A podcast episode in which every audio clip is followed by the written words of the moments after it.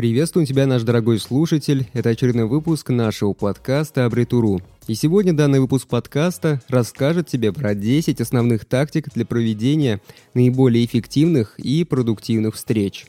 Когда я работал на своей прошлой работе, то одним из моих главных правил стало никогда не посещать собрания или встречи, на которых нет повестки дня – это я о заранее запланированных встречах. Желательно максимально сократить время, которое уходит на эти встречи. Добиться этого можно двумя способами. Итак, первый. Первый – это сократить продолжительность таких встреч. Или сделать одну большую и длительную встречу, где будет повестка дня и будут поставлены четкие цели. Сегодня я хочу вам рассказать про 10 наиболее эффективных методов, которые помогут сократить продолжительность ваших встреч и увеличить при этом их продуктивность. Ну а если вы сейчас сомневаетесь в ценности чужой точки зрения и опыта и думаете, что а зачем вообще нужны все эти собрания, встречи, обсуждения, то обязательно почитайте нашу статью про роль разнообразной команды в бизнесе. Встречи с коллегами помогают нам лучше узнать ситуацию со стороны, посмотреть на нее со стороны, что бывает достаточно полезно и иногда открывает новые горизонты развития.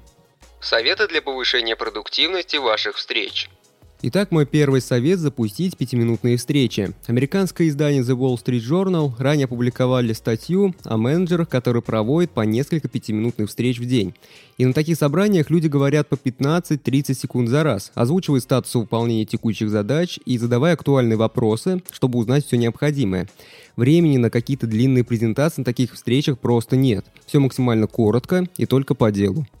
На самом деле сегодня в США очень многие компании стали использовать этот метод, чтобы сократить продолжительность своих совещаний хотя бы до 15 минут, вместо привычных 60 минут. Второй совет – запустите недели без встреч. Есть такая стратегия, которая основана на концентрации на основных рабочих задачах. Разумеется, что совещания в этот список точно не входят. Таким образом, есть организации, где регулярно устраивают недели без совещаний и встреч, чтобы посвятить эту неделю только рабочим задачам и сосредоточиться только на самом-самом главном. Третий совет может показаться слишком очевидным, но он звучит так постараться закончить встречу раньше. Если вы запланировали встречу, то сконцентрируйтесь на ее скорейшем завершении. Желательно озвучить эту цель в самом начале встречи. Это позволит людям сосредоточиться на этом, чтобы они говорили только по делу. Кстати, уйти немного пораньше со встречи желаете не только вы. Это желают совершенно все, в том числе и все ваши собеседники. Итак, вот мой совет номер 4. Отойдите от стандартных шаблонов времени. Большинство людей назначают встречи в 00 минут, ну либо в 30 минут. Возможно, что это все связано со стандартными настройками большинства приложений с напоминаниями. Ведь можно на самом деле назначить встречу на 9.17, чтобы не только привлечь внимание людей, но и уменьшить риск опоздания на эту встречу. Совет номер 5. Применяйте правило трех отказов. Большинству западных менеджеров очень нравится это правило, и они его реально активно используют.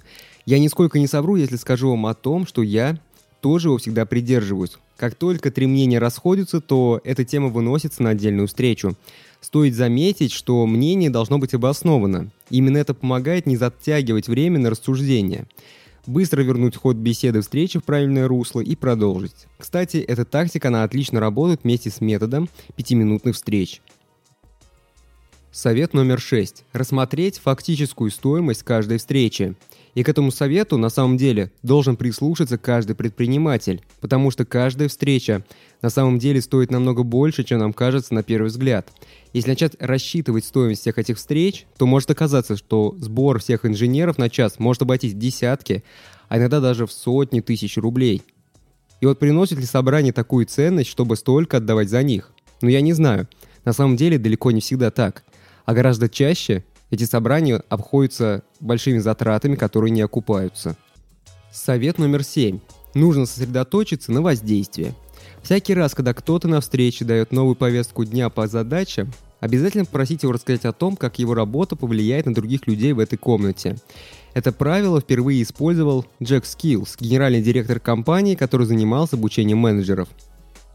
Итак, совет номер восемь. Никогда не проводите собрания без повестки дня.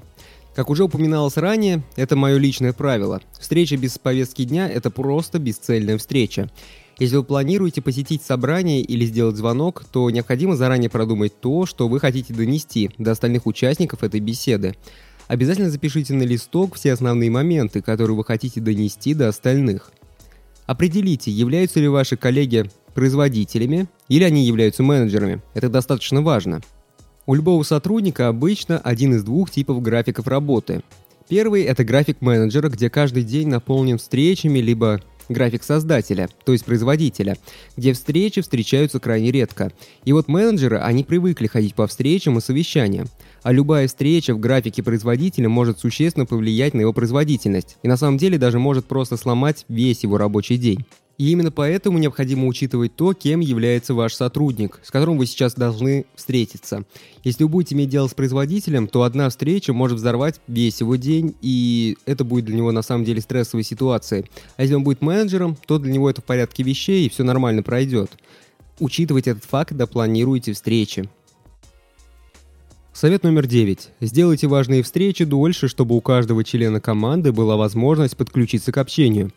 При реализации таких методик, как правило 5 минут и недели без встреч, можно сделать предстоящую встречу очень эффективной. Хотя, если в вашей компании есть удаленные сотрудники, которые работают вне офиса, то для них вот эти вот все встречи – такие приятные моменты, которые дают возможность встретиться именно с коллегами. Попробуйте реализовать несколько идей из данного подкаста, но будьте внимательны, чтобы убедиться в том, что все члены вашей команды могут подключиться к обсуждению и могут высказать свою точку зрения. Итак, десятый совет. Не забывайте приглашать на длительные встречи сотрудников, которые работают у вас дистанционно. Да, они очень часто варятся не совсем чтобы в вашей обстановке, и они очень часто не в курсе всех вот этих локальных ваших движей, но они тоже полноправные члены команды, и очень часто они могут принести в ваш рабочий процесс какие-то новые идеи. Очень плавно наш подкаст подошел к концу, а это значит, что пришло время подводить итоги. Многие встречи могут казаться бесполезной тратой времени, но стоит помнить о том, что у них тоже есть свои цели. Встречи позволяют нам координировать свою работу в команде и более эффективно работать с коллегами. Но при всем этом встречи могут легко выходить из-под контроля. Это значит, что нужно уметь их контролировать и очень внимательно за ними следить. На этом все. Очень надеюсь, что вам понравился данный выпуск подкаста. Если это действительно так, то поставьте лайк, поддержите наш репостом. Ну а если вы это слышите и еще не являетесь подписчиком нашей группы, то обязательно подписывайтесь. Подписывайтесь, потому что в будущем нас ждет еще больше интересных тем.